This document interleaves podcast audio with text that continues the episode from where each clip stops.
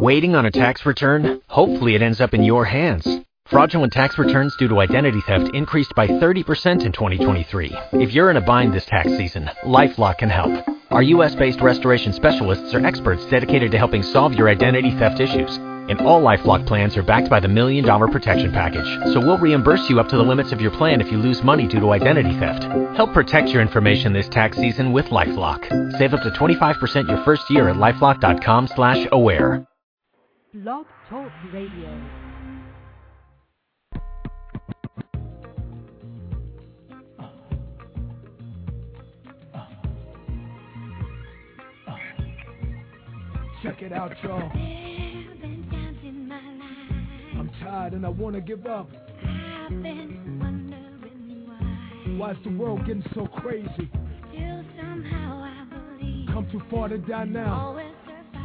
If you're a survivor, get up. Let's get it.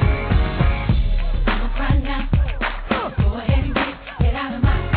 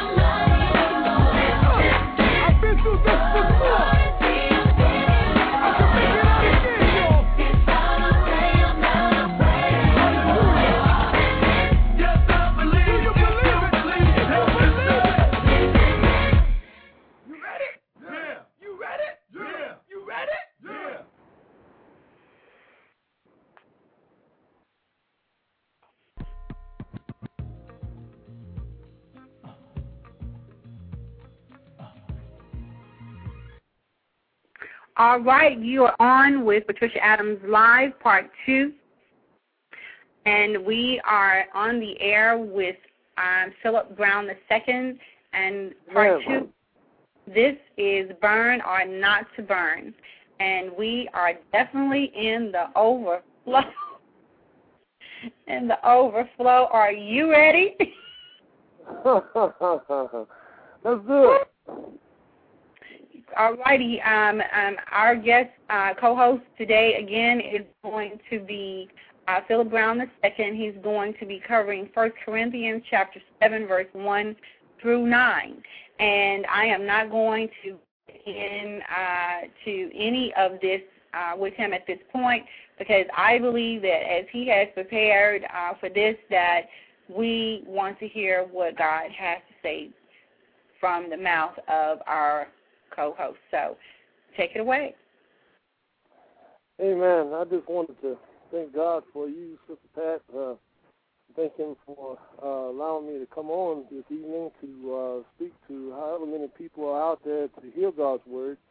Uh, I am so excited to to uh, have studied on this subject. Um, a lot of people don't talk about uh, anything dealing with sex or anything like this here. You know, it's mostly a private kind of thing. But you know, God is so good, and sex belongs to uh, is a gift to, to married people and married people only. And uh, God is so good that uh, He is uh, just blessed us with so many, so many things. Um, truly, today our our subject is burn, maybe burn, and our our scripture is coming from First Corinthians seven through nine. Uh, I want to take the time out to just kind of prepare your mind uh, before I get to First Corinthians seven through nine. Uh, under today's theme, burn, baby, burn, or not, that is the question. I would like to minister to you the kingdom, the kingdom maturity in, in a sexual flame. That through the life-changing power that comes from the Word of God, the building of knowledge, the establishment of a stronger purpose, it is possible to be happy, to be healthy, and kingdom mature while living in a flame of desire to have companionship and to be sexually intimate. Um, burn, baby, burn or not? That is the question. And the question is that I would like for you to think about before we begin a prayer is what are you feeding your fire? Amen. Uh, if you would bow your heads, I would like to say, Father, thank you so much for a loving Father, for giving us your Son, Jesus, who gives us your word. That is food to our stomachs and fresh, clean water to drink. Thank you for your instruction that saves us and gives us life. Thank you for those that will hear your word and it will change their lives. Amen. Uh, kingdom maturity in the flame. Well, what is the point? I wanted to I wanted to kind of cover a few scriptures with you uh, as we talk to kind of prepare you for First Corinthians. Uh, from Matthew six and thirty three, we learn to seek first the kingdom and all His righteousness in conducting our lives. And from Romans twelve and one, we learn to offer our bodies as living sacrifices, holy and pleasing to God. That is our spiritual act of worship. And from Ephesians 2 and 10, we learn that we are God's workmanship and that we are created in Jesus to do good works which God has prepared for us in advance to do. 1 Corinthians 1, 1 Corinthians 6, 19 through 20, our bodies are temples of the Holy Spirit. We are not our own. We were bought with a price. Honor God with your body. It is our primary responsibility to live our lives as holy examples unto God. For, for a sinful and dying world to see and be saved, it is our primary uh, responsibility.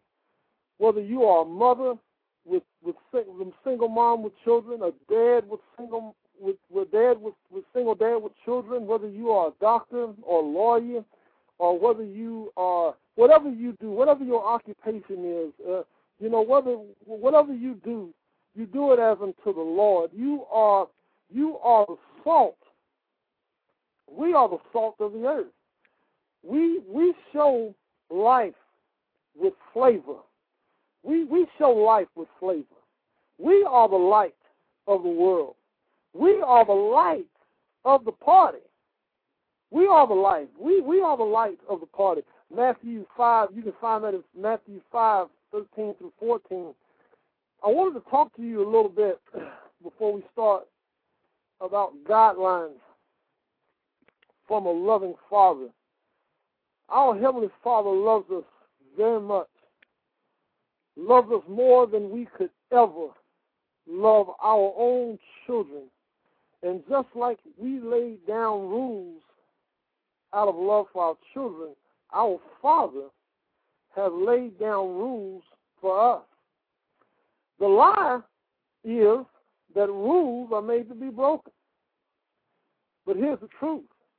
The truth is that rules that, that rules from our Heavenly Father will keep you from sure death.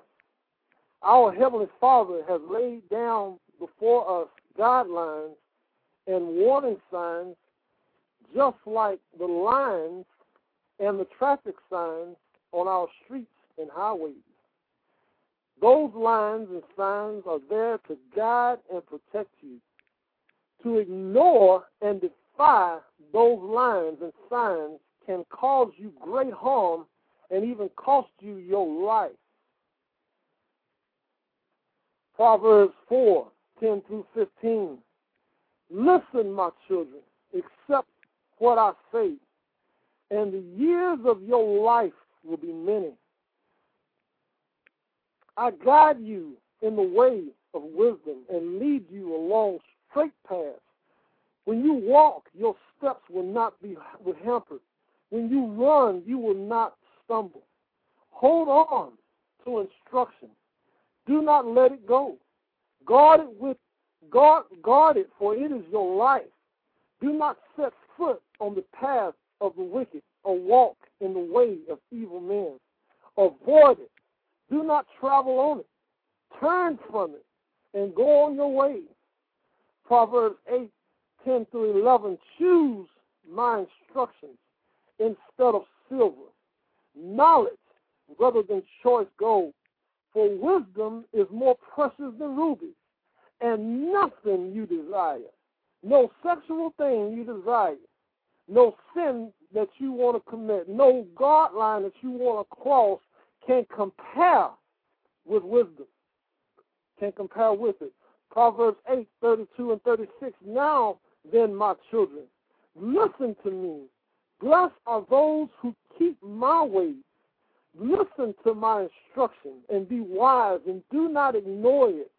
Blessed is the man who listens to me, watching daily at my doorway. For whosoever finds me finds life and receives favor from the Lord.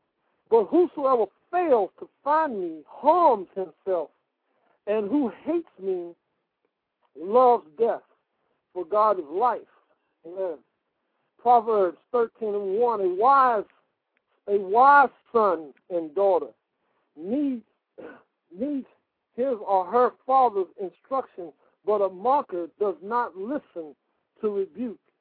A, a, a wise son or daughter heeds his, his or her father's instruction, but a mocker does not listen to rebuke. Amen. Proverbs 13, 13 and 1. Proverbs 13, 13 through 15.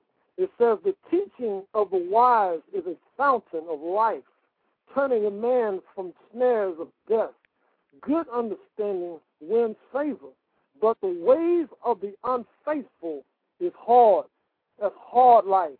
It's hard life. The the lie is that guidelines, rules, instructions, regulations keep us from keep us from being free to enjoy ourselves. That it robs us from our independence to be adults, or some people say to be grown. And part and and a part of the of the mature and part of and a part of the mature crowd. Uh, the lie is that guidelines hinder us from having fun. The world makes you feel like since you're not with us, you know, you're square. Or since you can't participate, you know, you're no friend of ours. They they try to make you the enemy tries to make you feel like you're the guilty one. That that uh but I'm gonna tell you something, misery misery loves company. And misery and, and, and the enemy knows that. The enemy knows that when you cross that line, you're gonna be miserable. The truth is that these guidelines from our Heavenly Father are not there to take away our freedom, but to keep us free. Those guidelines that our loving Heavenly Father has laid down before us are not to keep us from going out there and having a blast. We are the party. We're, we are the life of the party. We are the salt of the earth. We're the ones we're the ones having a good time. We're the ones who's free, who's free from sin. It, it's not the world. A lot of us can look and see, uh, have seen in our lifetime people who have struggled and have had hard times and hard, hard pain, a lot of heartache and sorrow. It, especially those who who thought they might want to try on their shoes per se before they buy their shoes. You know, we we got to as Christians have got to trust in the Lord and, and lean on Him. You know, the world say, you know, you how do you know if he can, or how do you know if she is really good, girl, or how do you know if that person is really good in bed? How do you know? I mean, you you got to try them before you get married. The world will tell you to try them out before you get married. That's not what God sees. That that's not God's word. That's not His way. That's crossing the lines. And many of us have seen people who have crossed those lines so innocently, we think, and have caused themselves great pain, great suffering, a lot of hurt. We were just listening to Sister Ingrid talk talk about uh, a lot of things similar to that. You know, people are hurting out there. They they they they are stepping outside those marriage lines. They're stepping outside those those lines that God has laid down before us, and they get hurt. You you, you suffer. You suffer a whole lot. Disease, problems, uh, rumors, everything else. We've been there. We've seen that. I want to talk to you about the covering. In the book of Genesis, the second chapter, God made the tree of life and the tree of knowledge of good and evil. We're getting ready to get close to First Corinthians here shortly, so bear with me. The Lord God commanded not to eat the tree of knowledge and of good and evil. For when you do eat it, you will surely die. I am sure many of us, many of us in the midst of hard times have wondered what life would be like if Adam and Eve had not eaten from the tree of knowledge and of good and evil. And also, why did God put that tree in the garden in the first place? It just seems like sometimes that man, if he had hadn't put in there, we would not have sinned and had all these problems. We would have been just all living good in the world and and just and just having a blast in that garden and not worried about anything. But you know what? I am reminded that God is love, and the many and, and, and besides the many reasons that it may be, I believe that the tree of knowledge of good and evil was put in the garden so that love could rejoice evermore in that he was chosen over selfish greed. You know, when I read uh, in Genesis 2 and 9, all of the trees grown there were, were, were pleasing to the eye and good for food. They already had everything they needed. Just don't bother that tree. But they were greedy. They just like we get. They were greedy. They wanted more than what than what God had had had, had offered them and, and, and gave to them. They had everything. I'm sure that the fruit on that tree was the same size and, and just as beautiful as it was on the, on the other trees. I, I believe that those trees were that, the tree of, of, of knowledge and of good and evil was was just as pretty as all the rest of the trees, but it was that tree. You know, as I begin to imagine, I wonder if there was a path worn out beside that tree of life and that tree of good and evil. That every day they passed through there, they had to take a look at that tree. To sound familiar? God made all kinds of trees grow that were pleasing to the eye and good for food. But just like Adam and Eve were crossing the guidelines, and like a teenager who engage in premature unmarital sex, our eyes open to a new, unfamiliar world. Priorities change. Our bodies change.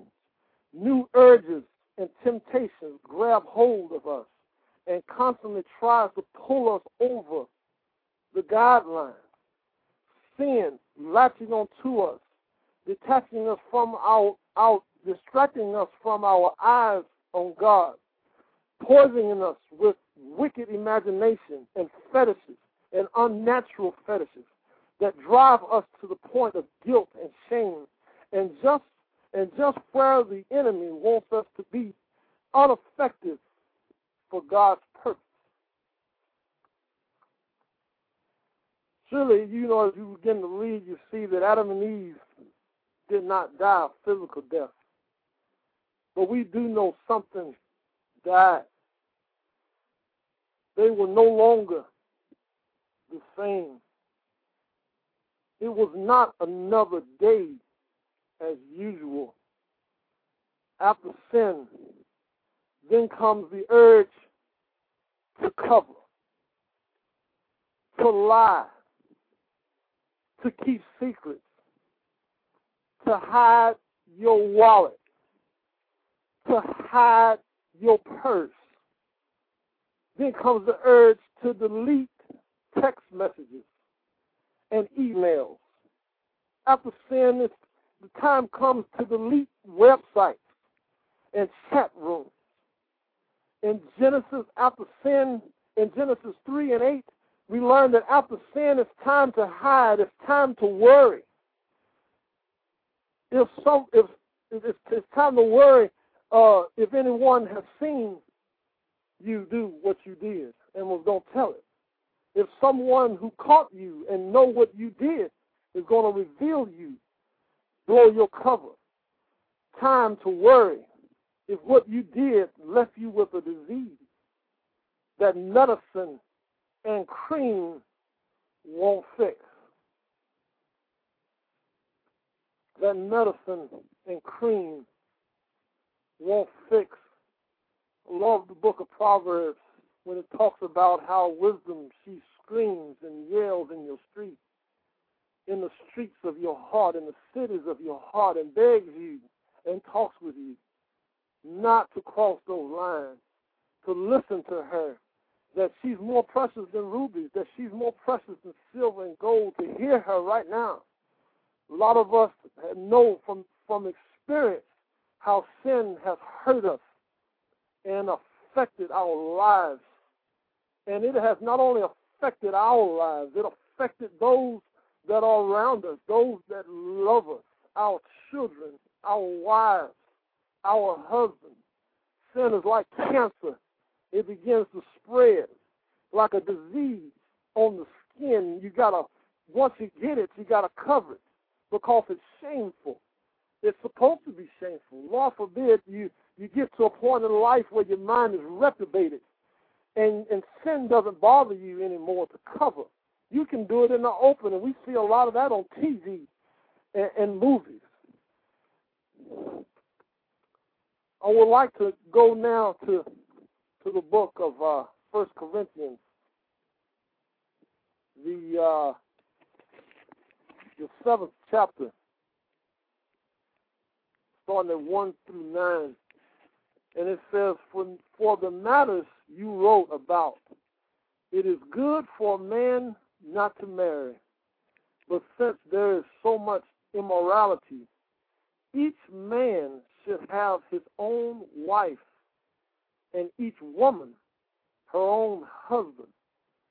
The husband should fulfill his marital duties to his wife, and likewise the wife to her husband.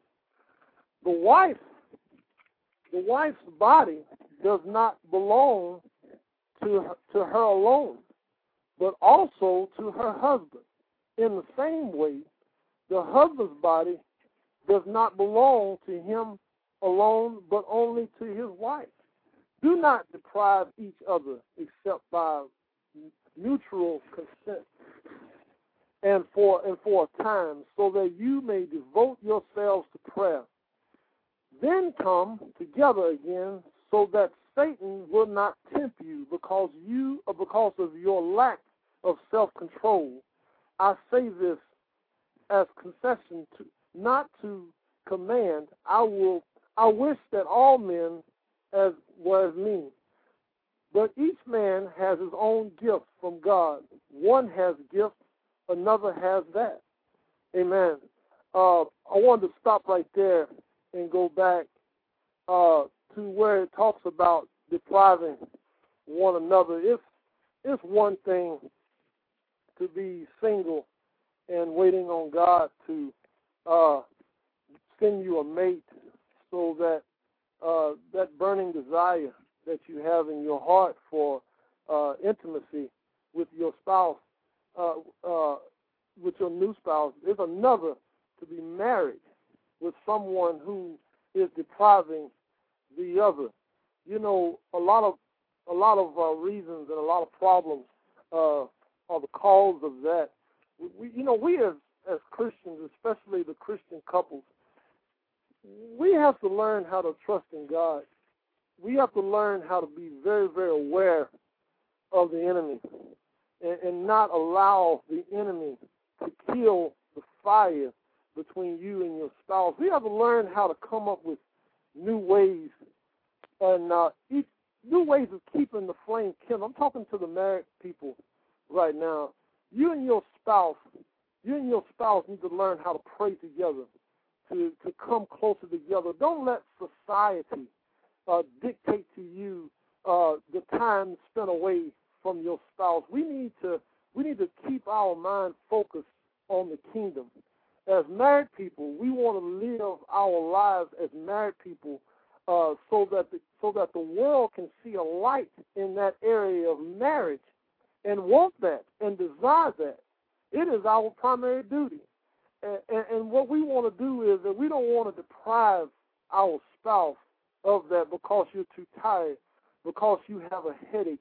We're reading right now because Satan is busy, and he's going he's going to cause a whole lot of problems, a whole lot of problems in your marriage in that area. We we don't need to deprive ourselves of one another. We need to love love one another. We need to we need to take the time out to spend time one to get to know each other and to hold hands and go to the park, uh, go get ice cream. And you know, uh, sometimes fellas, we we got to know when enough is enough too. You know, because I know we are we are just more sexually active than than women are, but at the same time, we've got to learn how to discern. You know, we have to learn how to how to treat our our wives like we want, like like we treat ourselves. We want to love them. We don't always want to throw ourselves all over them and force them into things that they uh, don't want to do at a certain time, you know, we have to learn how to be patient and wait on God. And see, in there is a balance. In there is a balance, and the Holy Spirit will will speak to that couple. And if that couple is praying together and seeking God together, the Holy Spirit, you'll hear Him loudly. He'll tell you when's a good time and not and not a good time. But in the Bible here it says that you know if you're going to devote yourself to a time of fasting and prayer, go ahead and settle down go ahead and settle down for a little while. But after that time, get on back to being uh, intimate with your spouse so that Satan doesn't have a footstool in your marriage. Amen. Um, It goes on down to say at the on the eighth verse, now to the married and the widows, now to the unmarried and the widows, I say it is good for them to stay unmarried, as I am. But if they cannot control themselves, they should marry, for it is better to marry than to burn with passion. And and to burn with passion is is not a sin. Let, let me repeat that. To to burn with passion, to have a desire to have companionship, to be sexually intimate, is, is that's not the sin. When we yield to wicked imaginations with people that we're not married to, and when we yield to wicked imaginations, and when we yield to to uh, uh, to things that we read, things that we look at, things that we that that are that are given to us that we know that are not right before God. Hey, listen, then we that's when we that's when we go wrong. That's when we are, are messing up. We it is better to marry than to burn. Go ahead and get married. Ask the Lord. This is what I did when I decided that uh, I wanted to get married. I knew that I, as a as a preacher's uh, kid, as a pastor's kid, I knew growing up as a teenager, I don't think I need to be out there in the world running around uh, uh, like I was. I needed to go ahead and settle down, and I I got on my knees and I began to ask God for my spouse, and I, I wanted, and I and I've I've always been taught uh, by my dad to to pray specifically for what you want.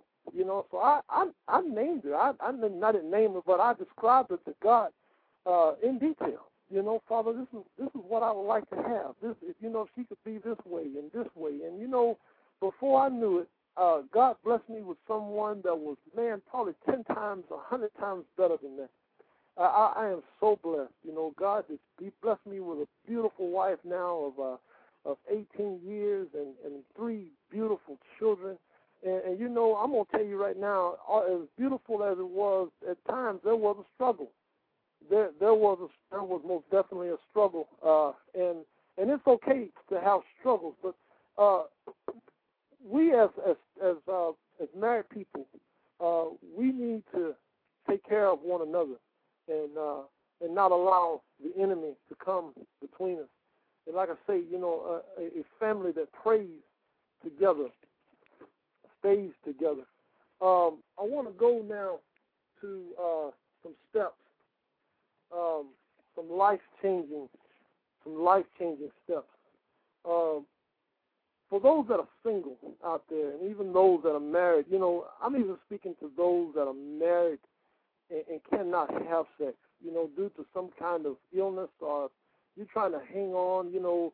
Uh, out there, sometimes there's your brothers that uh, you, you're dealing with a pregnant wife right now, and she's she's not wanting to be bothered. You know, I want to encourage you uh, this evening uh, to to first of all listen to these these steps that I'm about to give you right now. One of the one of the best steps you can do right now is to read. Get your Bible and read God's word. There is power in the word of God. And when you read, let those words go into you and and and change your life. Don't just read them just to be reading them. Read the book of Proverbs if you if, if you, I always always advise a young person to read the book of, of Proverbs because in the book of Proverbs it's though a, a father is talking to his son, and women when you hear him say uh, son, you you just change it to daughter because he's most definitely talking to you too. And, and you when you read that, read the book of Proverbs. You're going through. You're trying to hang on to, to God. You want to read. Uh, there are a lot of uh, inspirational books that uh, teachers, uh, you know, if you want to try the Spirit by the Spirit, but you want to read things that are going to help you. You cannot hang on to uh, to your to your faith, uh, to your uh, Christian walk when you are reading things that are not of God that lead you into uh, sin. Uh, we have to guard. We have to guard what we watch. We just can't allow ourselves to get out there and watch things that are and read things that are that are not uh, holy before God. You just got to imagine Jesus sitting with you uh, and, and, and, and, and give him uh, uh, reverence uh, knowing that He is right there with you, looking at you, doing what you're doing. Um, that's the first step. You want to read. You want to you want to gain knowledge. There is power in knowledge. Uh, there is strength in knowledge, in the knowledge of God. Uh, there is there is uh, hope, and uh, you, when you feed yourself the Word of God in this manner, you will you will be able to stand strong. You will uh, be able to hang on in there and not allow the enemy to sneak in through the cracks, or you'll be able to guard yourself from fire darts of the enemy.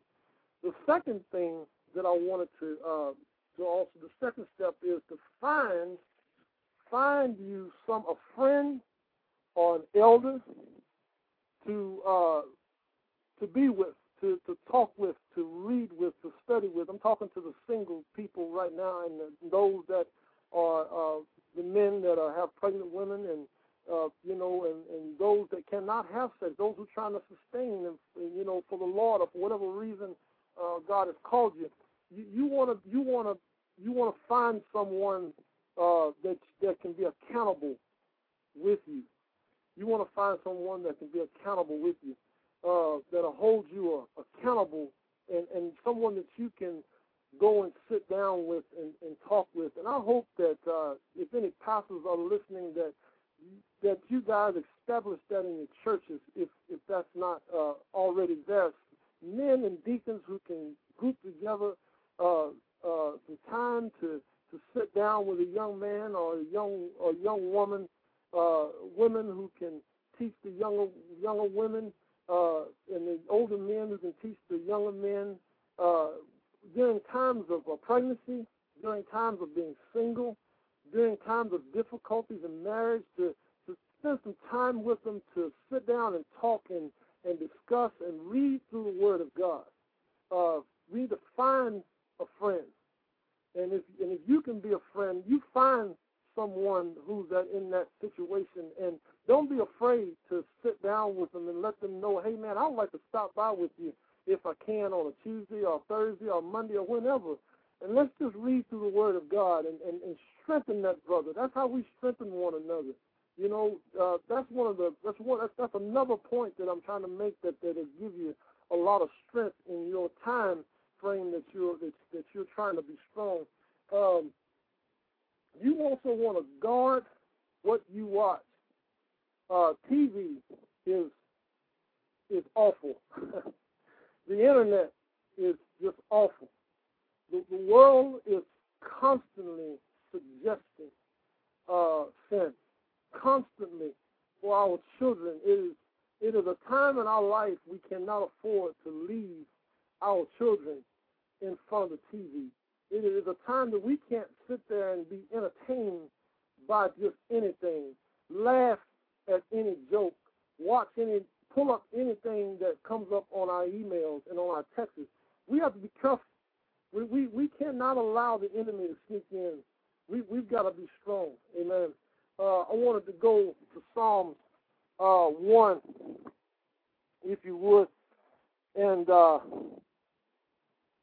the Psalms 1 says, Blessed is the man who does not walk in the counsel of the wicked, or stand in the way of sinners, or sit in the seat of the mockers. But his delight is in the law of the Lord, and in his law he meditates day and night. He is like a tree planted by the streams of water, which yields its fruit in season, and, and whose leaf does not wither. Whatever he does, he prospers. Do not not so the wicked. They are like they are like chaff that the wind blows away. Therefore, the wicked will not stand in the judgment, nor sinners in the assembly of the righteous. For the Lord watches over the way of the righteous, but the way of the wicked will the wicked will perish.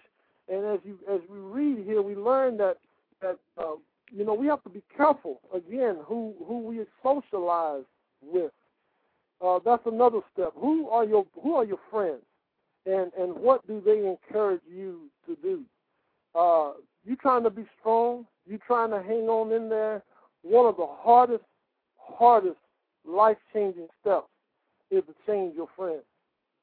when, we know that we cannot no longer sit in the seat of the mockers and have to get up, and that's your mama or your daddy that's that way toward you, or your cousins or your brothers. You know, I'm, I haven't even gotten down to friends. You know, folks you you done been through it with that you have to find a way to uh, limit your time with them because of the influence. You got to be careful. We we have to be careful. Amen. But you, what what you do is, is you begin to study God's word and meditate, like it says, and in His law does He meditate day and night. As you begin to meditate uh, on God's word day and night, you will develop a delight in the law of the Lord. You will develop a delight, a delight that will override who you would like to hang around with. Uh, it will override your compulsion. It will override your desires and strong desires. If you hunger and thirst for righteousness, God is going to feed you, and you will be comforted through the time of being single or through whatever course of time that you're going through that you're that you're standing in a in a flame. You don't have to burn. You have to be careful what you feed your fire. If you be careful what you feed your fire, you can live a mature and happy life standing in a flame of passion. You can do that. And, and and it is our like I told you before, it was it is our primary duty, no matter who you are, to be a light unto the world, to be salt of the earth. Amen. We are the flavor of this world. We give this world flavor. We the ones. We are the light of the party. Amen. We are the light. It is God that shines through us. That that if we lift Jesus up, He said He's going to draw all men, all men unto Him. But the Bible says that the wicked are like the chaff that are like the, the wicked are like the chaff that the wind blows away. Amen. And uh, and they won't stand. We we won't stand. We we need to we need to stay in the guidelines that our heavenly Father has laid down uh, before us. So that because when you cross those lines, you put your life in danger. When we cross those lines, you lose something. Just like Adam and Eve, they they lost something on the inside of them. Uh, that was no longer the same. It was not a, a it was not a usual a usual day. Amen. Uh, I would also now like to go to. Um, I would like to also now talk about repentance. Um, and this is in Second Chronicles, a uh, promise from God, um, and it's down in Second Second Chronicles seven, and it says uh, it's down at uh, verse uh, chapter seven, verse I'm going to say uh, fourteen, and it says, "If my people who are called by my name will humble themselves and pray and seek my face, that uh, that humbleness is the breaking down of a hardened heart. That to to be humble means that your your heart is no longer hardened. That it's soft enough for the for the for the hands of the potter to mold and shape you. Amen. And and the humbleness when it comes down to and pray and pray and that, and prayer prayer is a uh, is a continuous thing. Prayer is a continuous action. We wonder how in the world keep keep talking to God all day long. I got to use the phone. I got to no no no. You misunderstand. Prayer is a lifestyle. Prayer is a mindset. It's a mindset where you find yourself talking to God all day long. In, in everything that you do, we stay in communication with God. We do not turn off our phones with God on the side. He's always on in our heads. He is all he is we acknowledge that he is there and, and that and that we are always connected in communication no matter no matter what I do. When you have God, you have the Holy Spirit and you have Jesus. And so when we pray and then we seek his face, that means to hunger and thirst for righteousness. No matter what happens, I want to stand for righteousness. I want to stand for righteousness. and it, and it says, and uh, and turn from your wicked ways. This is the repenting part. The, to turn from your wicked ways, to repent is a lifestyle. To repent is a lifestyle, meaning that you every day you live a life of repentance. Every day in in seeking God's face and, and finding out what the truth is, you begin to turn every day from those things to do the right thing. And, and God blesses that, and He gives you strength in that. And when it comes time to stand, and after all you could do to stand, you're going to find yourself standing. Even though you know, even though you was wondering on the other side of that mountain, how in the world was I going to get myself on the side? You find yourself standing on the other side because because because Jesus is not going to allow you. He's not going to allow you to fail with those that love Him. And it says that, and it also says that for the wicked ways, then it says, then will I hear from heaven and forgive their sin and will heal and will heal their land. He he will heal your land. When I was talking about the covering, you know, after sin, now comes the covering. You you you you sin, and then now you're trying to find a way to cover it all up, and you lie about it. Sometimes we lie about it, and we got all kinds of lies propped up, and you trying to and you find yourself trying to remember all the lies you told so that you can make sure you get it right with everybody, and you find yourself hiding your wallet and your purses, and you find yourself trying to delete all kinds of things so that your spouses can't find them. Find things that you don't want them to find to blow your cover. Listen, listen. God will heal you. You just need to stop right now and confess your sins before God and repent of your sins and let it go. Do not allow the enemy to keep you bound uh, with trying to hide your sins, with trying to cover up yourself. Uh, you want, if you want to be free, those that, that Jesus set free are free, are free indeed. Amen. Uh, I want to also go now to the book of um, Galatians, the fifth chapter. And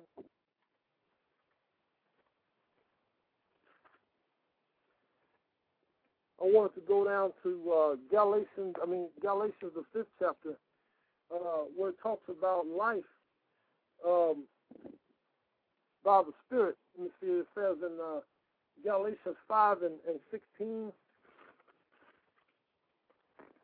it says, So I say, live by the Spirit, and you will not gratify the desires of the sinful nature. For the sinful nature desires what is contrary to the Spirit, and the Spirit what is contrary to the sinful nature. They are in conflict with each other, so that you do not do what you want. But if you are led by the Spirit, you are not under the law.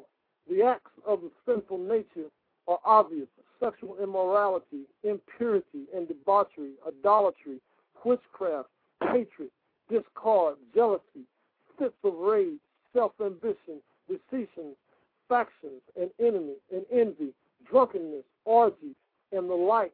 I warn of you, as I do before, that those who live like those who live this will live like this will not inherit the kingdom of God.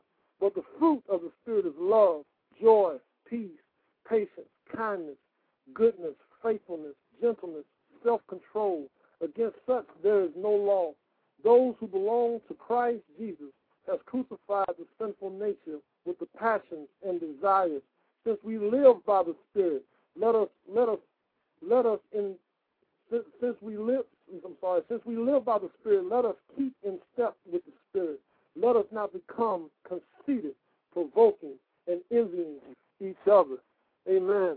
And and this is uh, how we should live is by the Spirit.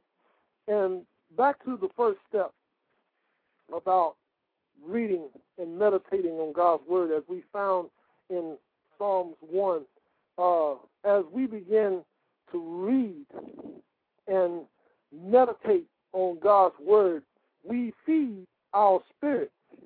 We we feed our spirit man. That's why it's good to fast and pray, because we make this body weak. And during our fast, we keep a smile on our face. We don't frown. We don't give the enemy no. We don't allow the enemy to give us that reward of people feeling sorry for us. You keep a straight face. You keep your shoulders back. You fast for a certain amount of time, and you weaken this body, and you strengthen. You strengthen your spirit, man. You are, you feed your that spirit, man. You don't ever go a day without feeding your spirit. Go a day without feeding your flesh. But don't ever go a day without getting into God's word, listening to God's word. Get in there and read something. Meditate on something. Feed that spirit man so that it can be stronger. Because it is it is how, that's how we stand. That's how we're able to stand in the midst of, of the most hardest temptation. You know, sometimes we are put in some of the most awkward situations. And we want to, Lord, I mean, what is this? We don't ever want to be caught off guard. And if you don't want to be caught, ever be caught off guard, get into God's Word. Get into His Word and meditate on it.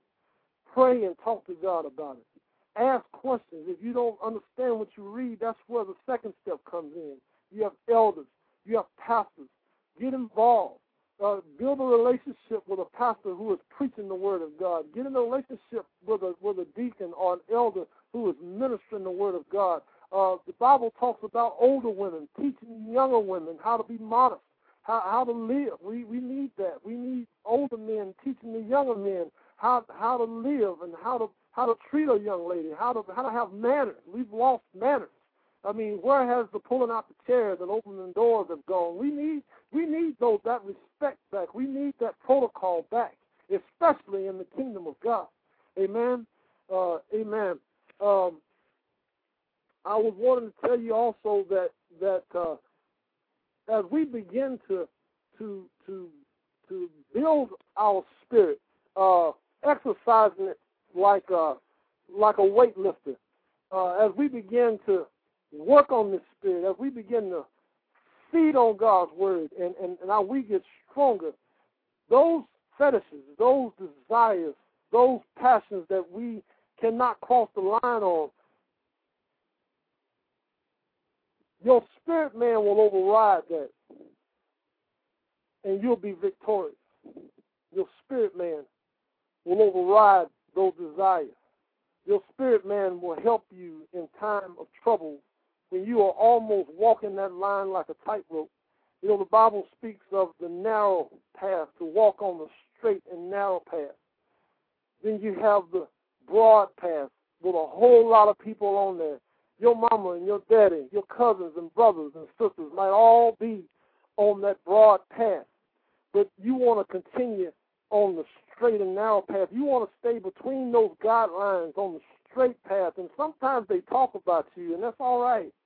And, and sometimes you you're not invited to their party, and that's all right. And, and, and sometimes, man, uh, it just doesn't seem like uh, you're getting a whole lot of love from from family members, from old friends, and that's all right. You stay between the guidelines that your heavenly Father has has laid down before you to keep you free, to keep you free. In Jesus' name, Amen.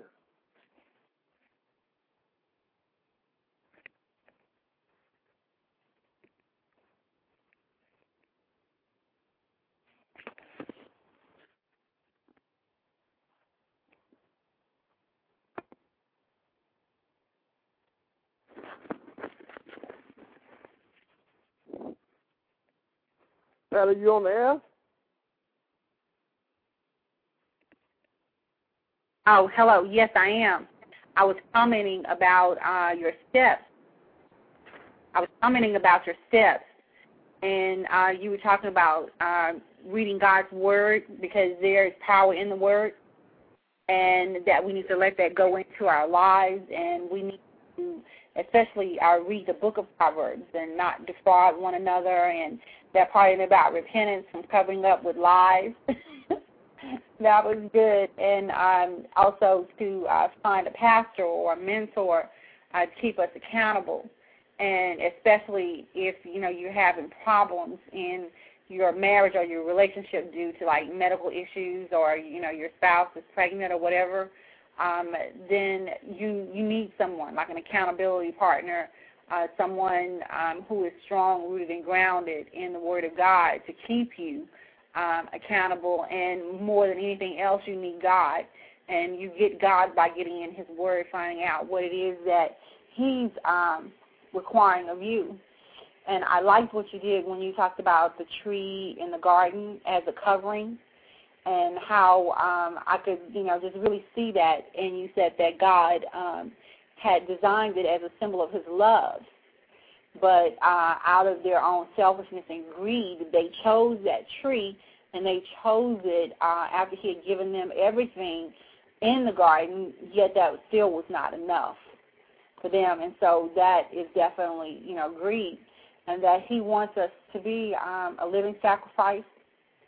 And being that living sacrifice is a form of worship, and that we have to um, keep the rules that God has placed for us, not because He's just trying to be a taskmaster, but the rules that He's put in place for us, their health, you know, to our bodies, and they keep us from death. So he hasn't put anything in there to harm us in the Bible, but it's all for um, our edification and to keep us focused on what it is that he wants from us and how he wants us to live uh, this life that he has for us. So right now we are in the midst of the second part of the show. And um, at this time, are you uh, wanting to cover more of uh, First Corinthians seven. First, And- First Corinthians seven So- one through one through nine. I'm sorry. You saying you, were- you were wanting to know if I wanted to cover? Yeah, I mean, if you're, uh, we can go commercial break right now. But if you'd like to, you know, just lead um, the listeners in prayer um, for salvation, uh, because right now I don't have anyone who is raising a question um, for us at this time. Um, and someone has just come on, um, so let me double check with them. But if you would just lead the uh, the listeners right now in a prayer. All right. Father, in the name of Jesus, I just pray, Lord God, for those that are under the sound of my voice, that, Lord God, that you would touch their hearts, Father, uh, in the name of Jesus. Uh, Father, we just thank you for this broadcast, and we thank you for Sister Ingrid and what she had to bring, Lord God. Uh, Father, we need your help right now in the name of Jesus. Father, that you touch the marriages, Father, that you have put together. That you touch, Father, the singles, Father, that's in this kingdom, Father, and, and those that are that are married but having children, Father, right now, and having to sustain for about a year, Lord. We just ask you, Lord God, to touch that young man, touch that young woman, Father. Give them strength in the mighty name of Jesus to endure their time, Father, that they have to not be intimate, Lord God. Father, we know that there is a better gift. There is a better blessing that is on the other side of our obedience than, Father, out the greed and, and, and, and the gift that we think we get crossing the line. Father, we just thank you. We thank you, Lord God, for the power that you have given us, Father, through your Son Jesus, through his word that sustains us, Father, and helps us stand, even though, Father, we don't think we could stand. When this flesh is weak, Father, our spirit is strong in the name of Jesus, and we can carry on. And I thank you, Lord God. Father, we just pray for those right now who would like to be saved. And if you are listening right now and you are wanting Jesus to come into your life and to change your life, then you just ask him. You say, Father, I pray, I believe in Jesus. I confess Jesus right now and pray that you will forgive me of my sin. I believe that died for me and that you rose again. I believe, Father, that it is you, Lord God, that is the Savior of my soul. And, and Father, I am going to walk in your way, in the Spirit, Father, and not in this flesh.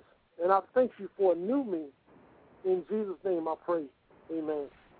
Amen, amen, amen. I'm going to go to um, a caller and uh, see if they have any questions for us, and uh, I'll be right back with you.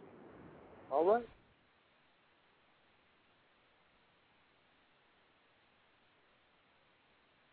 Caller, you're on the air. Do you have a question or a comment for uh, Phillip? No, I'm just listening because I am the father, and I would just like to hear the interview. Um, excuse me? I say I'm I'm, I'm listening because I would like to just hear the um, the, the, the the conversation and interview for tonight. Okay, all right, thank you. Um, we're going to go to a commercial break, and uh, we'll be right back. Thank you. All right.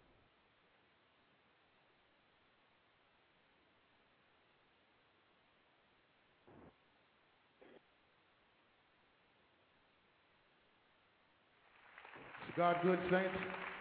Is God good? All the time?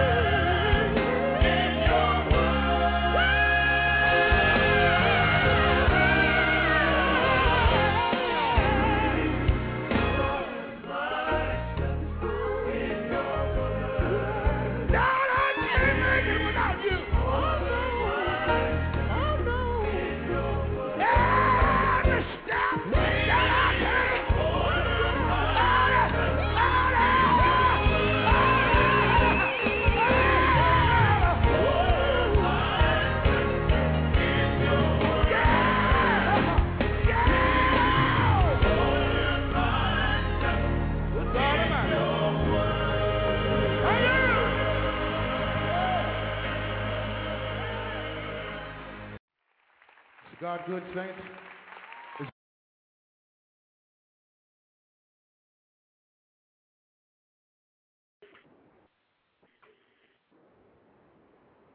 Hi, you're on the air with Patricia Adams Live, and we are on the blogtalkradio.com platform, and we are into the second portion of our broadcast tonight. Part two, topic burn or not to burn, is the question, and our co-host Phillip Brown II has been covering 1 Corinthians 7 verses 1 through 9, and just to kind of give a brief recap, um, as we were on commercial, the greatest um, thing in the world that we can do is to get wisdom so that we can have an understanding. Um, it's the principal thing the Bible says. Um, during the first section of the broadcast um, with Pastor uh, Phillip Brown II, he says, What are you feeding your fire? That, I think, is absolutely a powerful, powerful statement. What are you feeding your fire? Uh, Proverbs talks about a man taking a fire into his bosom um, could he not expect to be burned. But he's saying, what are you feeding your fire? And immediately when he said that, I was drawn to how we build fires in the fireplace um, just for warmth or just because, you know, we want to just sit by a fire or roast marshmallows or whatever on the fire. But then I thought about the fires that we start for cooking um, outside, especially. and there are some things you don't want to throw on certain types of fires. Um, if it's um, a cooking fire, you definitely don't want to uh, dash kerosene on it. Um, and you most definitely don't want to do it while the meat is on the grill. So there are so many things that come to mind when I think about what are you feeding your fire, and that fire is that burning that you have, that desire that you have inside of you um, to have companionship. And in the process of having companionship, we often break the rules. And what are the rules? There are rules that God has made for us. And the rules that He has made for us are those that will keep us from death. He also talked about in Romans 12 presenting our bodies as a living sacrifice. It is a part of worship.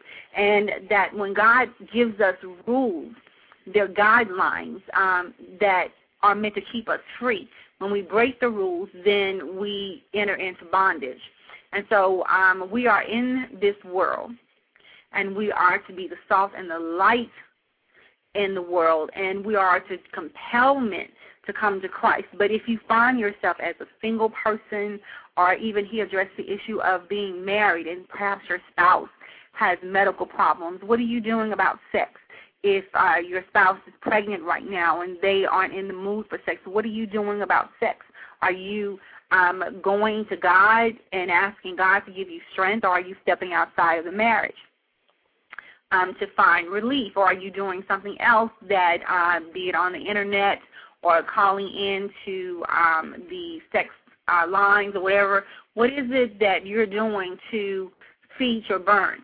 Okay, so um, he also offered steps that we should read God's word because there's power in the word and we need to let it not just be something that we read, but we need to get it into our lives.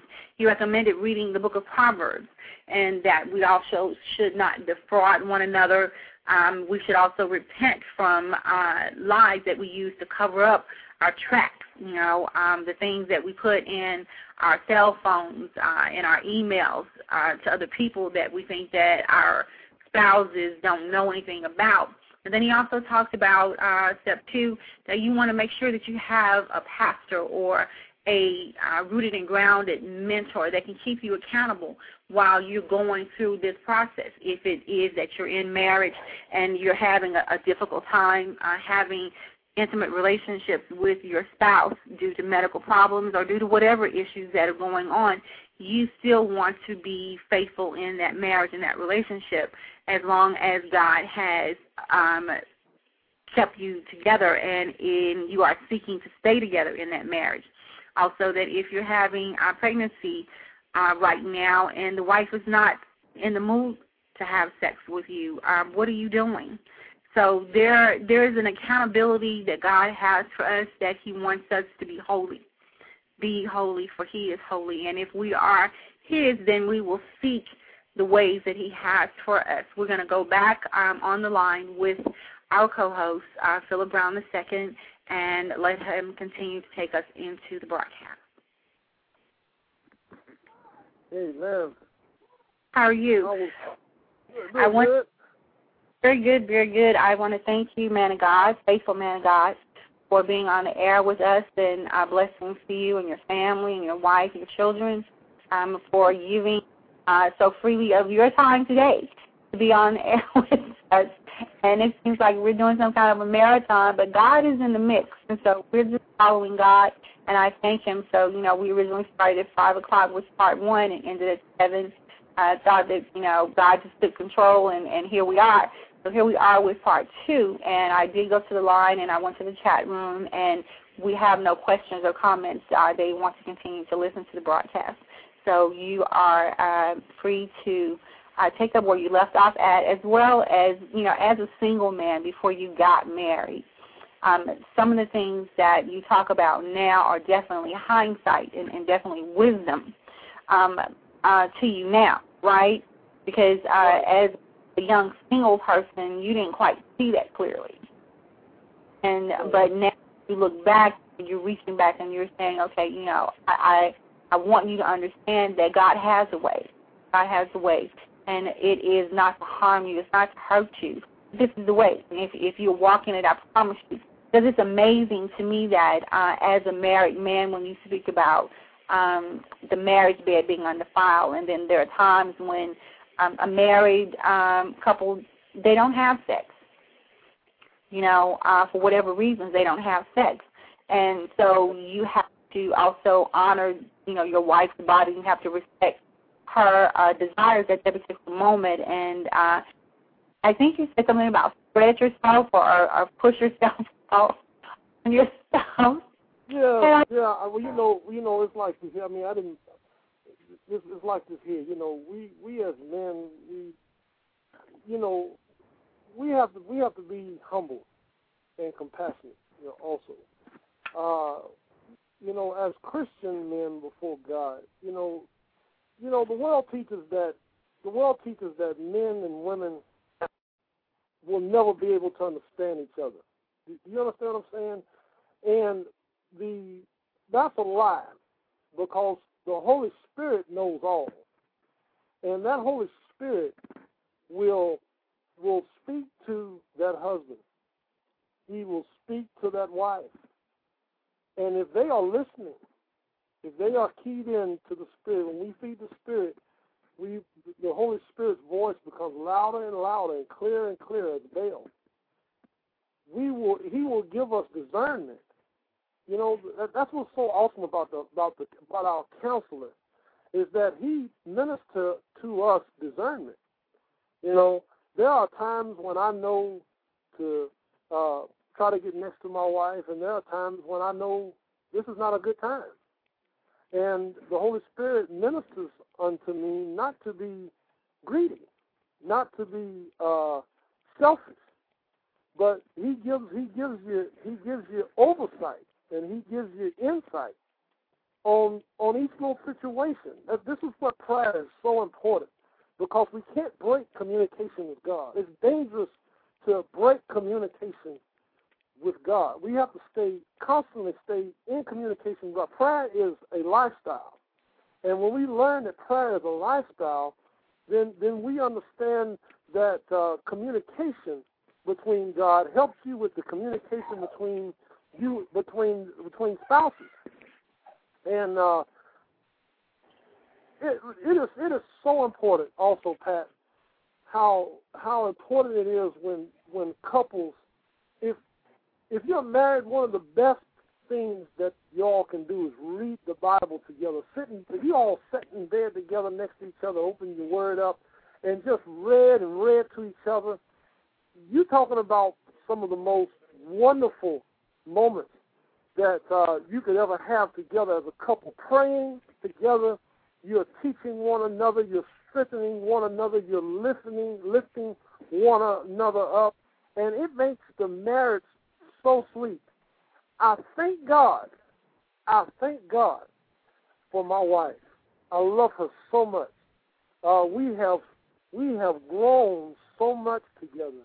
And one of the things that I do know, one of the things that I do know, and I don't, I'm gonna go ahead and say it, but this is the thing: that sex is ten times, a hundred times better when you are with someone in the Lord and y'all have gone through things and have come out the other side.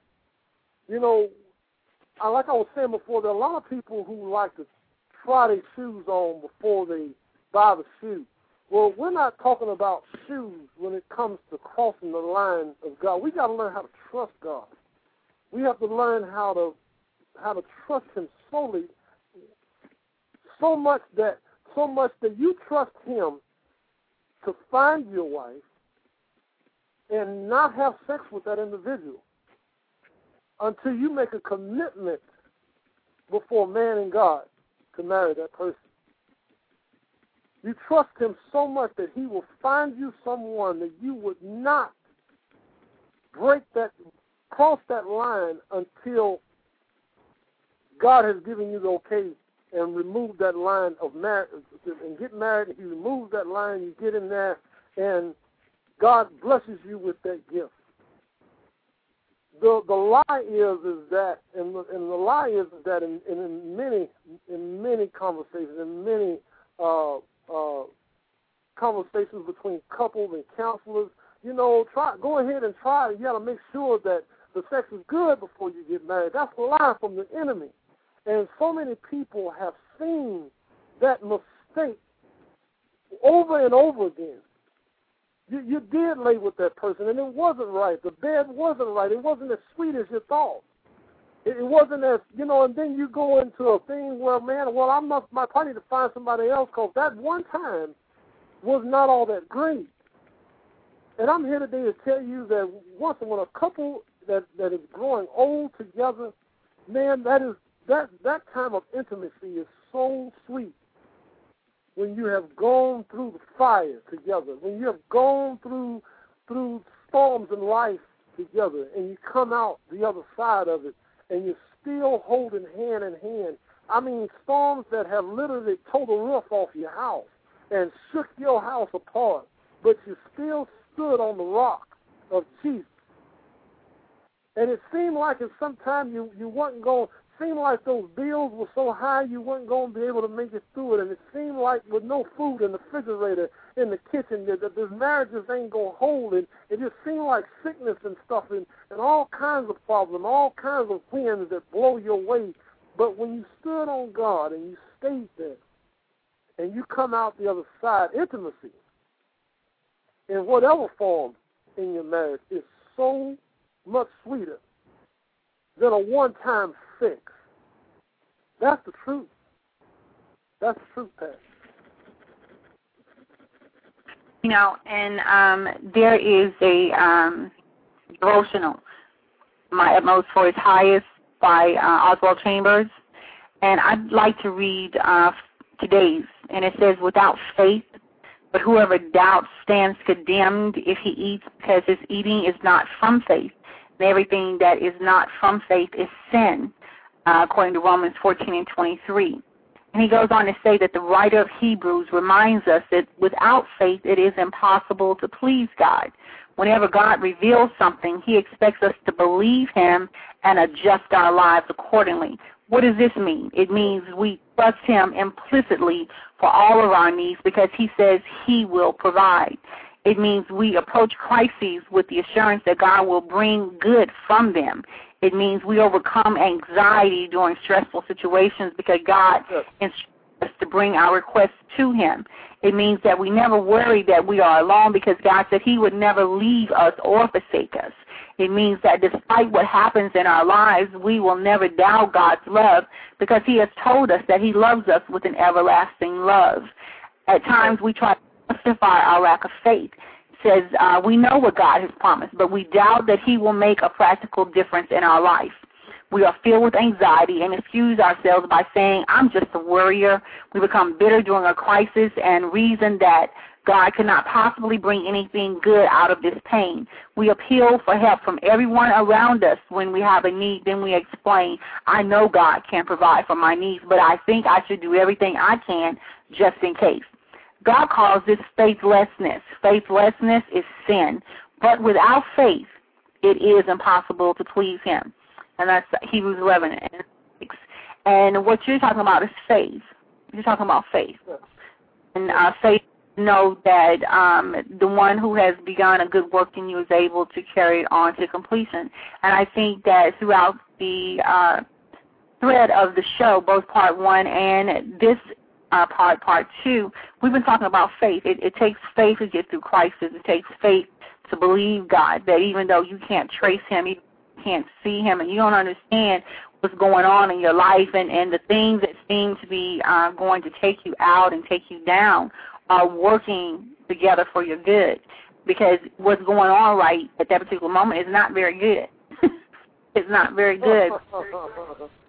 Come out on the other side, like you said, and you look back and see what God did in your life um, as you progress and you say um, that you have been married like 18 years, and through the empty refrigerators, through the sicknesses, and through the ups and the downs, whatever you know has happened in your life, whether that happened in your life or someone else's life, you have now gathered together a basket of testimony, if you would. And the Bible says that we overcome, you know, by the word of our testimony and by the blood of the Lamb.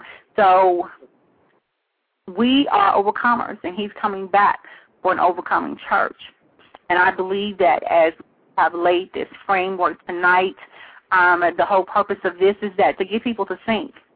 You know, February 14th is coming up, and, and so many people are making plans. And, and, you know, we picked this date out of God's heart for the desire to make sure that people are thinking about the choices that they're making. You're not just feeling your way through 2010. We're at the uh, first, uh, the second month of 2010, and there are uh, plenty of people who are either going to propose to somebody, break up with somebody, or you know go you know try to find as many people as you possibly can to um, be with on uh, Valentine's Day because you know you're looking for some love and looking for loving, but in reality you don't even have a clue what love is, and that's what makes you run from place to place and from pillar to post is because you're trying to satisfy something that's insatiable. And when it's insatiable, it's a bottomless pit, and there's never enough. It's like an addiction. It's never enough. That last one, you know, leads you to the next one. But when you're in Christ and when you have come to that place in Him where you enter into that worship of presenting your body as a living sacrifice to God, because why? It's your reasonable service. It's the least you can do for all that He's done for you. What has He done for us? He has given us His Son to die for our sins so that we would not have to die but have eternal life.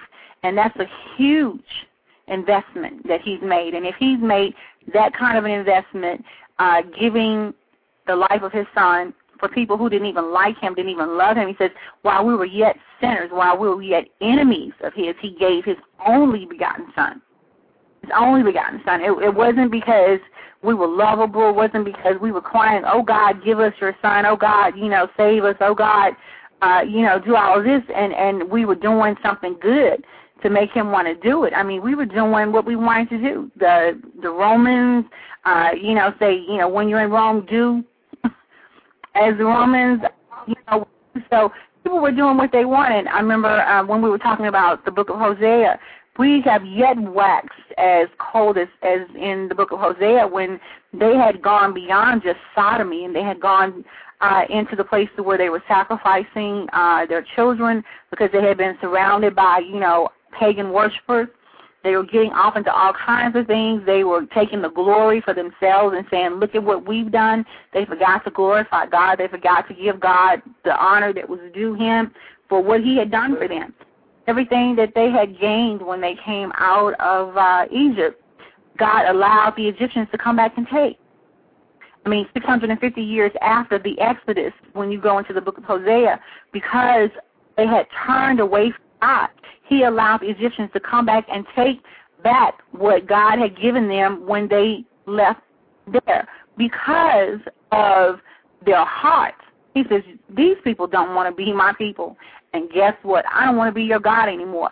You don't want to come to the point to where God decides that He is going to stop being your God. Is that possible? Yes, the New Testament says that He turns us over to reprobates. So it is still possible. You know, even though we have grace, there is, you know, a certain point where even God says that He stops winking at us. And when He says that, you know, time's up, you know, you know too much about me, you know um, that I require certain things of you, yet you choose to continue to like light. What are you going to do? What are you going to do when God says, you know, you're not interested in being my son or my daughter, so I'm going to stop being your father? When He cuts you off, and and and what happened when He cut them off is that He dried up the sea, so that meant that fish were gone. That meant that their uh, way of making money was gone because you couldn't come in and load up a ship and take out anything, so they couldn't export and they couldn't import anything. So there was no traffic on the sea. The sea was dried up, no fish in the sea. The grass withered, and there the ground would not bear uh, any grain. It wouldn't produce anything. The trees dried up, so it wouldn't produce any fruit or any seed bearing type of fruit that they could even take and eat or sell that. Um, the air, the birds of the air dried up. They there were there were no bird, birds for them to kill to eat, so they turned to cannibals. God turned them over to cannibals, and they ate themselves because since they said that you know they had made themselves, God let them eat themselves. I mean, can you see that? And when you mm-hmm. said God has set rules for us, and the rules are to keep us from harm. But when we break those rules, then we suffer the consequences, not because He's punishing us, but it says that, you know, when you trans- transgress the law, then the punishment that comes from that is already built into the law. The law is there to keep you safe, but when you break the law, and the penalty for breaking that law is, is automatic. God doesn't have to do anything to punish us. We punish ourselves basically by the choices that we make. But then, you know, when except for when you're a child, when when you're you know helpless and uh, indefensible and everything, and someone is taking advantage of you. But when you get to be an adult and you continue to make those choices and those those decisions based on you know your life experiences, what was done to you, where you come from, who you've been around, what you've been taught, but then there's still God. God gives you the opportunity. He says, you know, now that um you didn't know any better before. You know, that was grace extended to you. But now you're at a place where you can study to show yourself approved unto me.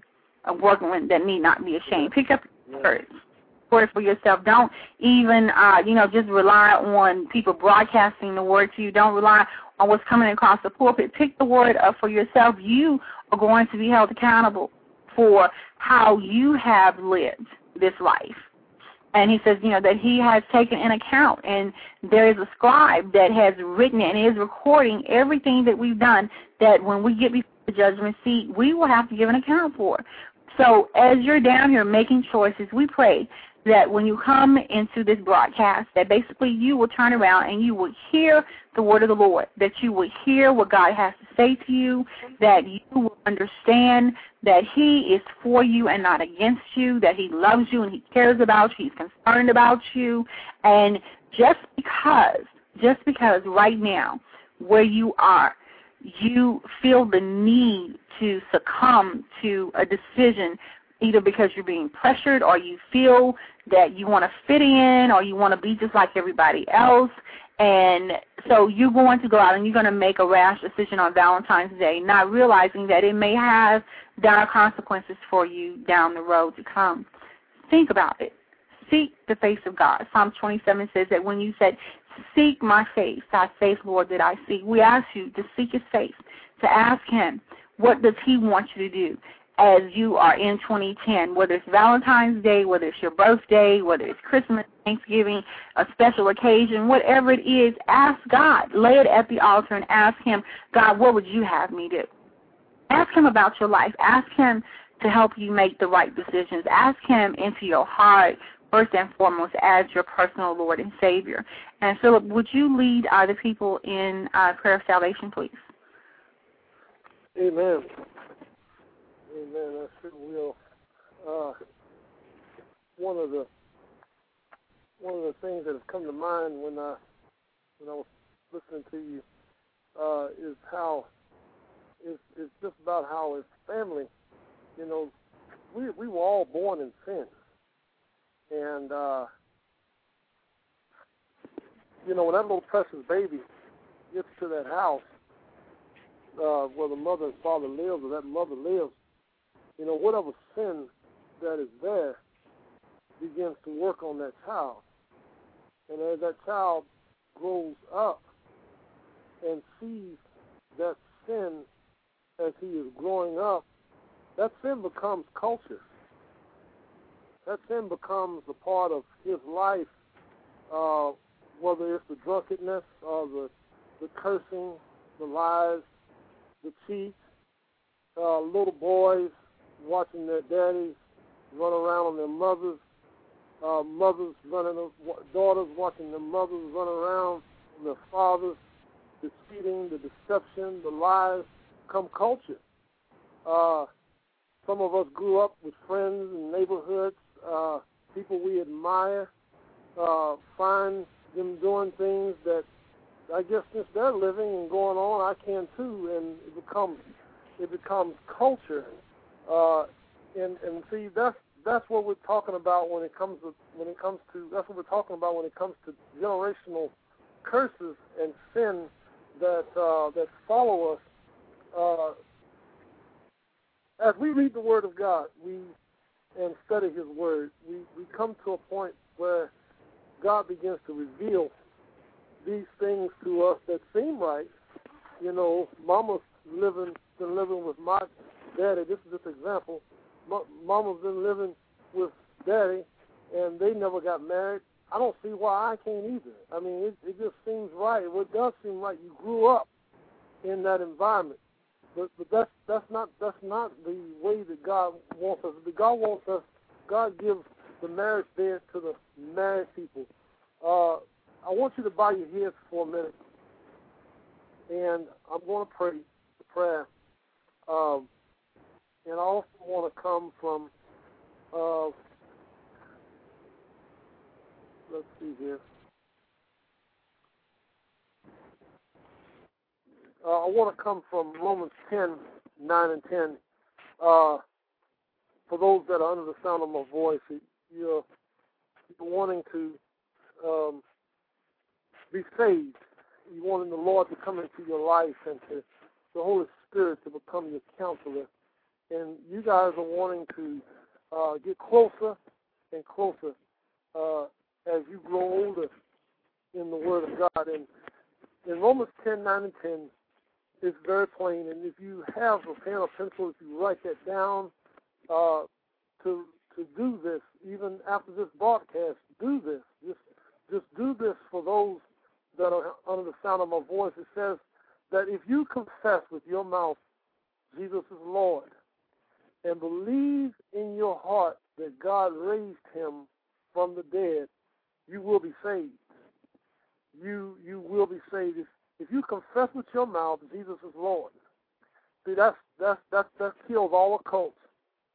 That kills all occults that don't believe in Jesus. If you confess with your mouth that Jesus is Lord and believe in your heart that God raised him from the dead, you will be saved. Romans ten, uh, for Romans ten and ten it says, For if for it is with your mouth that you believe and are justified, and it is with your mouth that you confess and are saved. Amen. Amen. So, Father, in the name of Jesus, I confess right now with my mouth Jesus is Lord. And I believe in my heart that God raised him from the dead. And now I thank you, Father, for saving me. I think I, I welcome you, Holy Spirit, into my heart. And I welcome you, Holy Spirit, to take out anything that is not of God. I ask that you take out and shine the light on every dark corner in my life that I may be free. That I may be free in the name of Jesus and no longer a slave to sin. Thank you, Lord. Thank you, Jesus. Thank you, Father. In Jesus' name, amen. Amen. Amen. Amen. Amen. Amen. Amen. Amen. Um, I'm going to um, play "Speak to My Heart," and um, I pray that you will allow God to speak to your heart and give you wisdom, and so that you can gain understanding and understand that you are not your own, but you have been bought with a price. God loves you.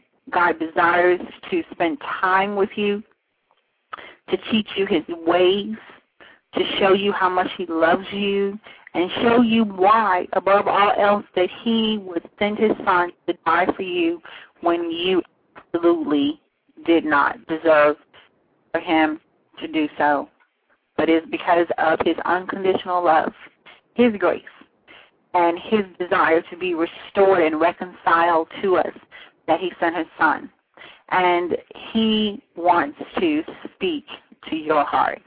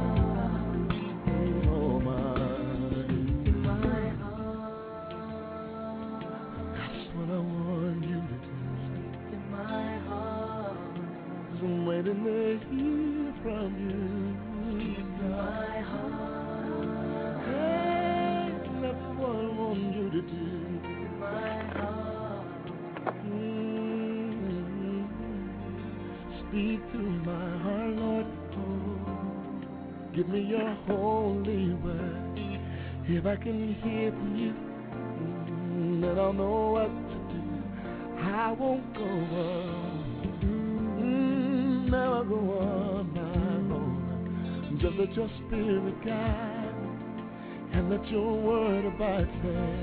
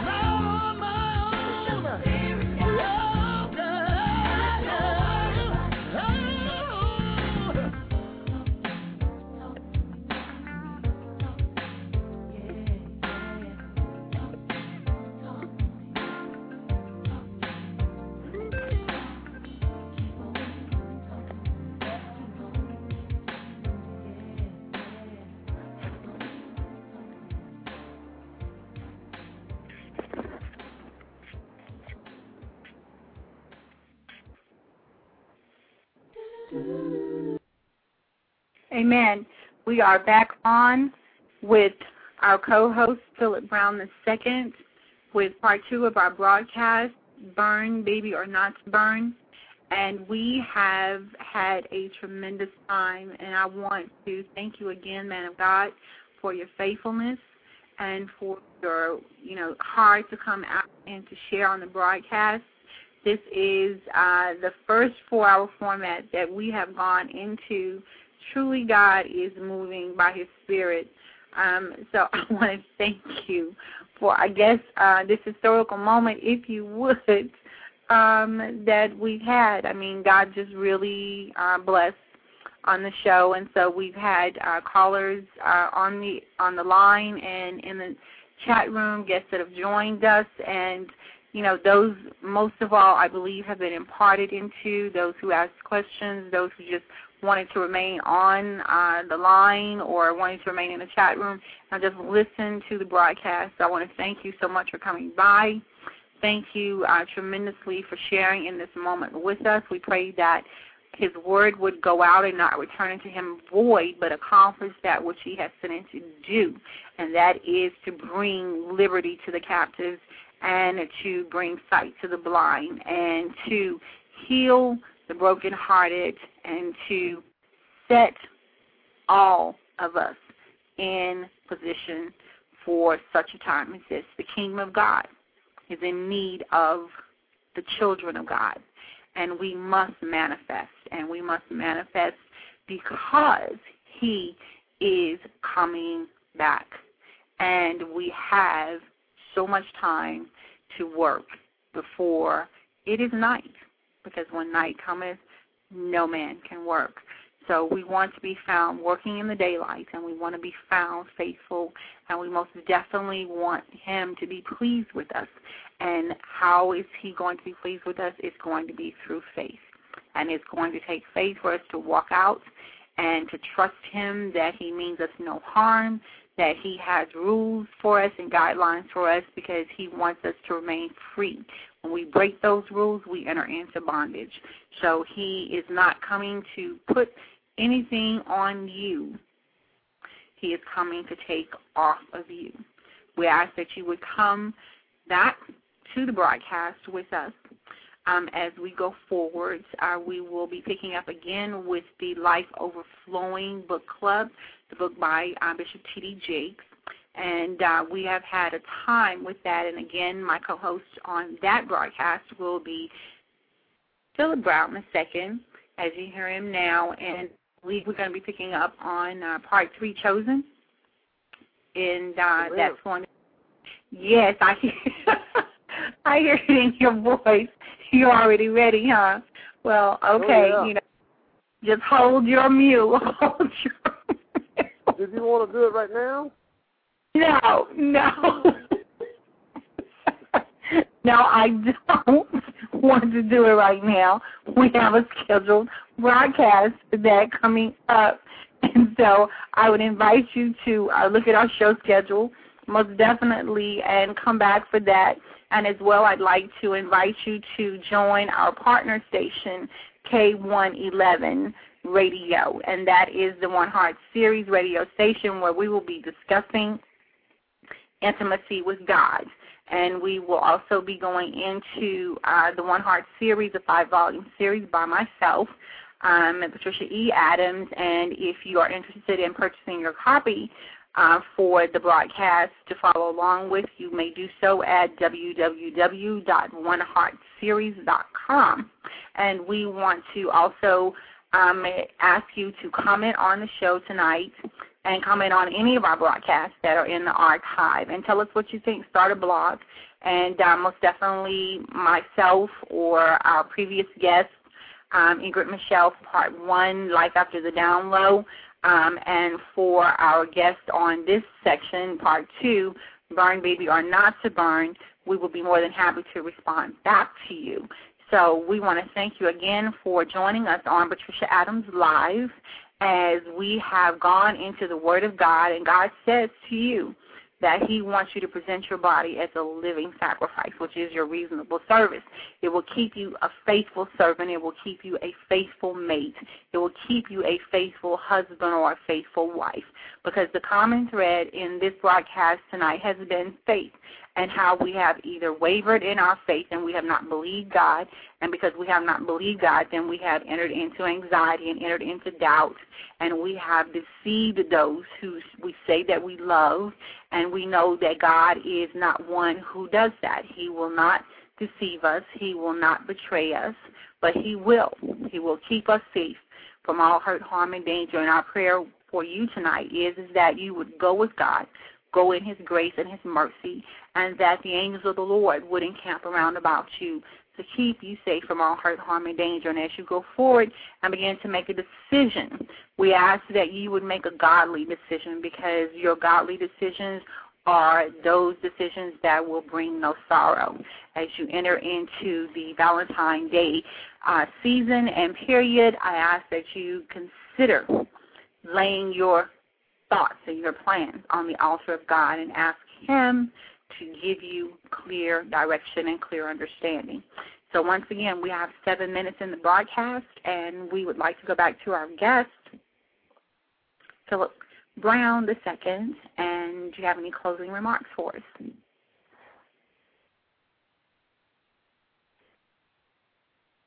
Hello.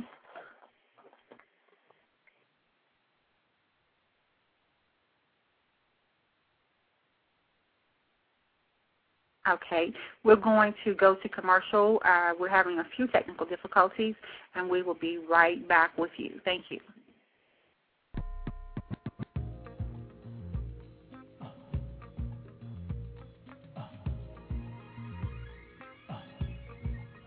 Check it out, y'all. I'm tired and I want to give up. Why's the world getting so crazy?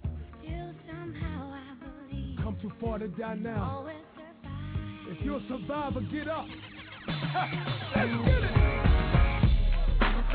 it.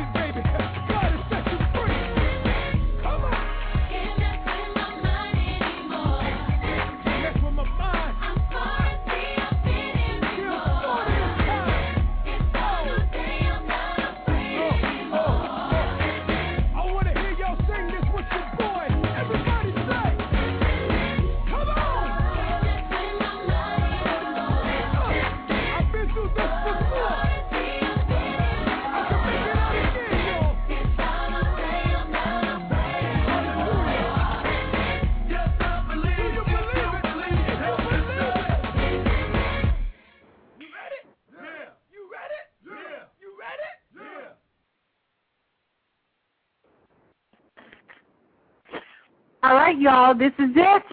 We have concluded a four-hour broadcast, starting out part one with Ingrid Michelle, author of Life After the Down Low, and part two with uh, Phillip Brown II, discussing burn, baby, or not to burn. That is the question.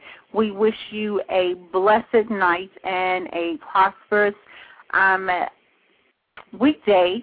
And for those of you who have uh, tuned into the Super Bowl, um, I hope everybody had a great time with that because we're sure that there's going to be plenty of people talking about it on blogtalkradio.com. Again, you have been with your host, Patricia E. Adams, on Patricia Adams Live. And once again, we ask that you would come back, tell your friends about us, come by and with us, we promise you, you will not be disappointed. And also, we want to invite you to our partner station. It is K111 Radio. This is on the blogtalkradio.com platform as well. Again, it is K111, K111 Radio. Tune in um, to, we have an archive uh, show already in the platform, and as well, we will be having on February 14th. For those of you who want to be a part of that show, we ask for you to come and be a part of that show as well and continue to follow us here on Patricia Adams Live as we go further into the um, Life Overflowing Book Club, the book by Bishop T.D. Jakes. We will start out with part three, Chosen. And so we are excited about all that God is doing. And most definitely, we have uh, coming up on the show uh, February 27th in the rotation a well known uh, broadcaster on the Blog Talk platform. It is The Educated Poet. He will be on the show uh, February 27th. So we ask to have you the show our page and look at our schedule and follow us and as we come out into 2010 seeking the face of God, seeking him above all else. Waiting on a tax return? Hopefully it ends up in your hands.